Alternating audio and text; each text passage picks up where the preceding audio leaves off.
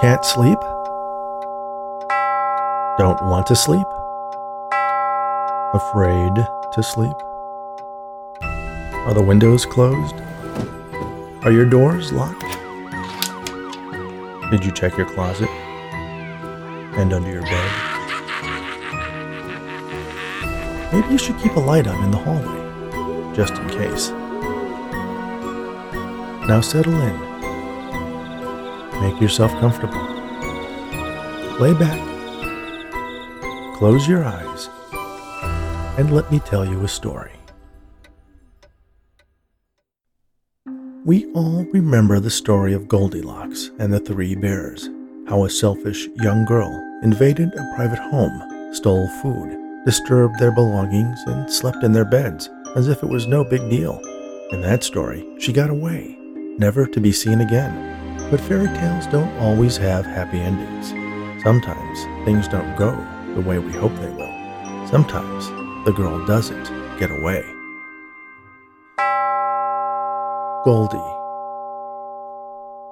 Goldie made sure Lex was asleep, then slid quietly out of the bed, gathered her clothes, and tiptoed out of the bedroom. She dressed in the living room, careful not to make any noise. Then she undid the series of locks that secured the front door, slowly to minimize the sound of undoing the deadbolts and unlatching the chains. She turned the knob and pulled the door open. It squeaked. Goldie paused, glancing back at the bedroom door, waiting for Lex to come stumbling groggily out. Instead, after a moment, she heard him snoring. She opened the door enough to squeeze out, then gently closed it again, finally letting out the breath she was holding. It was 5 a.m. The hallway was empty. She tiptoed barefoot to the elevator and waited for the doors to close before slipping on her shoes. Goldie had been Lex's wife for nearly 2 years. At first it was exciting, and at times romantic, but she soon realized she had turned over more and more of her life to him. He had convinced her to quit her job, move into his place, and had gotten her embroiled in his illegal activities. Before she knew it, his hold on her was complete. He reminded her daily that if she left, if the police didn't get her, he would. So she planned, she saved, and she waited, squirreling away money over months, until she had enough to make a run for it. Today was the day. Sunday morning. Lex's crew was hungover from the usual Saturday night party. Goldie made her way past the sleeping guard at the front door of the apartment building. Lex's operation took up an entire floor of the tenement, but pretty much everyone in the tower was on his payroll in one way or another. Fortunately, Lex only paid them enough to stick around, not by blind loyalty. Bribes to one or two of the people he relied on to avert their eyes at just the right moment for Goldie to make her getaway were eagerly accepted. The streets were empty. The sun peeked over the horizon, but it was still mostly dark. A large white pickup truck turned the corner. Its headlights swept over Goldie before she could react. She spun around, pulling up the hood of her sweatshirt. The truck drove on by. It stopped at the end of the block, but waited much longer than necessary. She froze. The truck made a sweeping U-turn in the empty intersection. Goldie ran into a nearby alley. She had hoped she'd be miles away before anyone noticed she was gone, but hadn't anticipated being spotted so soon. Before the truck could catch up to her, she dashed into a gap between the buildings, a dark, narrow corridor that was barely wide enough for Goldie to walk through. After a few steps, she had to use her hands against the walls to make her way into the blackness. The passage ended at what felt like a door. She reached for her cell phone to use it to light up the dead end, but remembered she had left it behind in case Lex could track it. Goldie felt around in the dark until her hand came across what felt like a door handle. She pulled, but found it locked. Behind her, she saw the headlights of the white pickup sweep by in the alley. Desperate, she yanked on the door again, knocking gently, trying to get the attention of anyone on the other side. There was a buzz and a click as some electronic mechanism unlocked the door. Goldie pulled it open and slipped inside. The room beyond was lit by the faint glow from an exit sign. She walked toward the promised egress, trying to get a sense of where she was. Her footsteps echoed off the tile floor. Fluorescent lights flickered on, casting an electric glow over the room she was in. It was mostly empty, but there were remnants of various pieces of equipment and a metal gurney that gave Golda the impression she was in an abandoned hospital.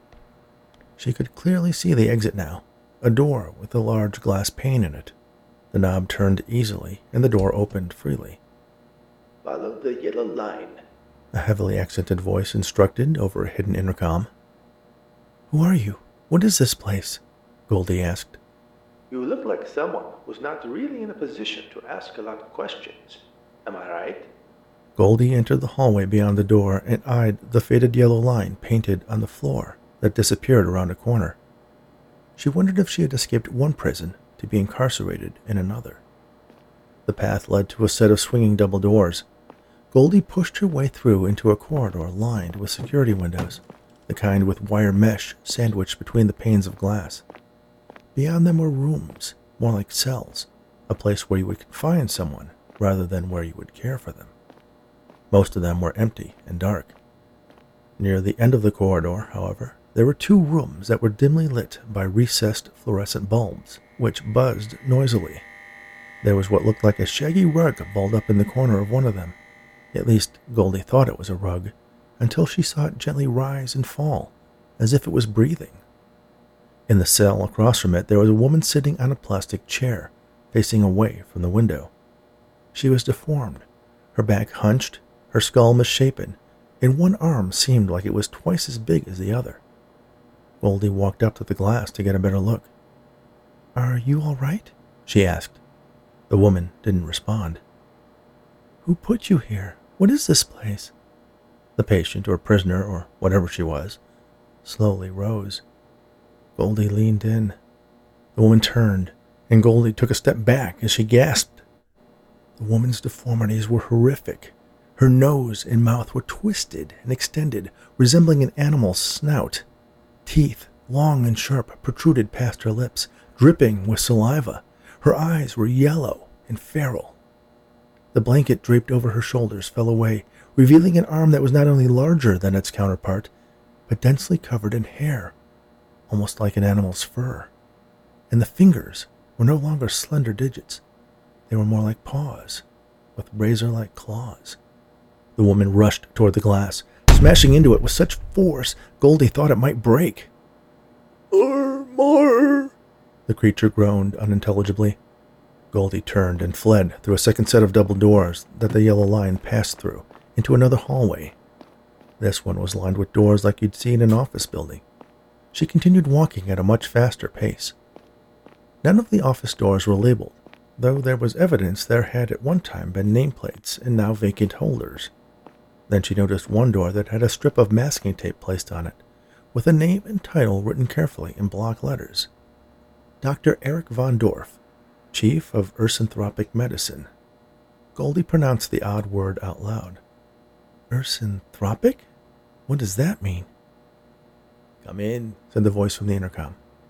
She looked down and noticed that the line made a right turn directly into the door she was standing before. "Don't be afraid," he said. "I want to help you." Part of Goldie wanted to run, to find a way out of this disturbing facility. But another part of her was curious. Who was this mysterious benefactor? And what had happened to the woman she had seen? She reached for the knob, twisting it and pushing the door open. The room beyond differed greatly from the rest of the building. It wasn't run down and obsolete. Instead, gleaming equipment, computers, a bench of glassware, modern fixtures and furniture filled the expansive space. Behind a steel desk sat a tall, thin man with a head of unruly gray hair and a goatee badly in need of a trim. He stood up when Goldie entered and smiled broadly. "Welcome," he said as he stepped around the desk to greet her. "I'm Dr. Von Dorff. Please, have a seat. Can I get you anything? Coffee? Water? Something to eat?" Goldie looked toward the area he indicated, set up as a lounge. There was a sofa, a couple of chairs, and a coffee table littered with empty restaurant-to-go containers, empty water bottles, and stained coffee mugs. Dr. Von Dorff took a seat in one chair, and Goldie sat in the other. He handed her a bottle of water, and she twisted off the lid and took a long drink. "What is this place?" she asked, hoping to finally get an answer. "Ah, well, this is my laboratory," he said.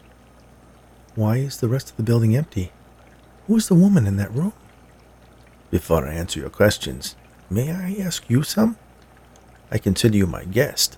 Nevertheless, you were uninvited. Who are you, and why are you trespassing in my institute?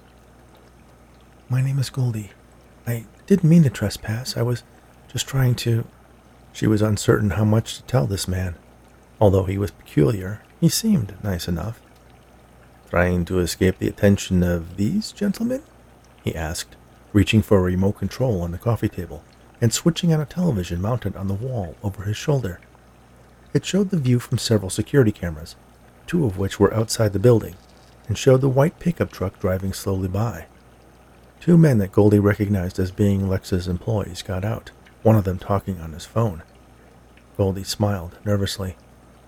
Have no fear, Goldie. I am familiar with these men and whose they work for. I can only assume that if they're after you, you could use my help. Thank you. Goldie took another drink from the water bottle. Fatigue was catching up to her. According to the cameras, it was daylight outside, and she hadn't slept all night, waiting for the perfect opportunity to make her escape. You're welcome, Dr. Von Dorff said. Perhaps there is a way you can help me in return. Goldie barely heard him. She yawned, struggling to keep her eyes open. I'm sorry. I'm really tired. Do you mind if I just... The room went dark. When she woke, Goldie was lying on a gurney. The metal felt cold against her bare skin. She looked down and discovered that she was lying under a crisp green sheet. She tried to sit up but couldn't move. A strap pressed down across her chest, and restraints bound her wrists and ankles. Ah, you are awake, Dr. Von Dorff said. What are you doing? Goldie asked, trying not to panic. Why am I tied down? It's for your own safety. I wouldn't want you to hurt yourself. Why would I hurt myself? Dr. Von Dorff smiled. Well, as Miss Shoup can attest to, the procedure you're about to undergo can be somewhat unpredictable. Goldie followed the doctor's glance to where a wheelchair was sitting, the deformed woman she had seen earlier strapped to it. Do you know what Ersynthopy is? Dr. Von Dorff asked. No, Goldie answered. Then she remembered. Wasn't it on your door? Yes. It is the transformation of a man, or a woman in this case, into a bear. What? My research, to put it simply, is to find a way to create a were-bear. A were-bear? Like a werewolf, but, you know, a bear instead. Why? Why not? There are billions of people in this world, but the population of bears all across the globe are diminishing. Seems like a logical solution to both problems. You're crazy, Goldie accused. I would beg to differ, but the point is moot, Dr. Von Dorff said as he held up a syringe filled with a yellow liquid. I've been perfecting my serum for some time. In the case of Miss Shoup here, he said, smiling at the woman bound to the wheelchair, the dose I gave her, as you can see, was not quite enough to complete the transformation. And I'm sure you remember Mr. Montgomery. Goldie looked at the lunatic standing over her. Who? Unfortunately, I gave him an unintended overdose. Interestingly, his transformation made him, essentially, into a living bearskin rug. Fascinating, really. Goldie recalled the breathing bundle of fur in the other cell. You're sick, she said, struggling against her restraints. Miss Shoup made a low growling sound as her yellow eyes followed the doctor. This dose, he said, holding the syringe up so he could make sure the amount was precisely what he wanted it to be, is just right. He smiled down at Goldie. You will be my redemption. He grabbed her arm and held it still while he lowered the needle toward her flesh. Miss Shoup roared. Dr. Von Dorff paused to look at his previous failure. The arm, covered in fur, strained against the straps. He capped the syringe and put it aside so he could pick up a tranquilizer gun. The misshapen woman tore free from her constraint, then used her ursine claws to slash through the remaining straps and rose to her feet. Before he could aim, the doctor's failed experiment leaped at him, causing his shot to go wild. They both crashed to the floor. Despite her deformities, Miss Shoup deftly clawed open the mad scientist's throat. The partial Ursanthrope struggled to her feet and looked at Goldie. Rory, she said. Thank you, Goldie replied. Miss Shoop's claws cleaved her restraints quickly and cleanly, though some of Dr. Von Dorff's still warm blood spattered against Goldie's skin. She spotted her clothes on a counter and slipped into the yoga pants and sweatshirt she was wearing when she had escaped from Lex.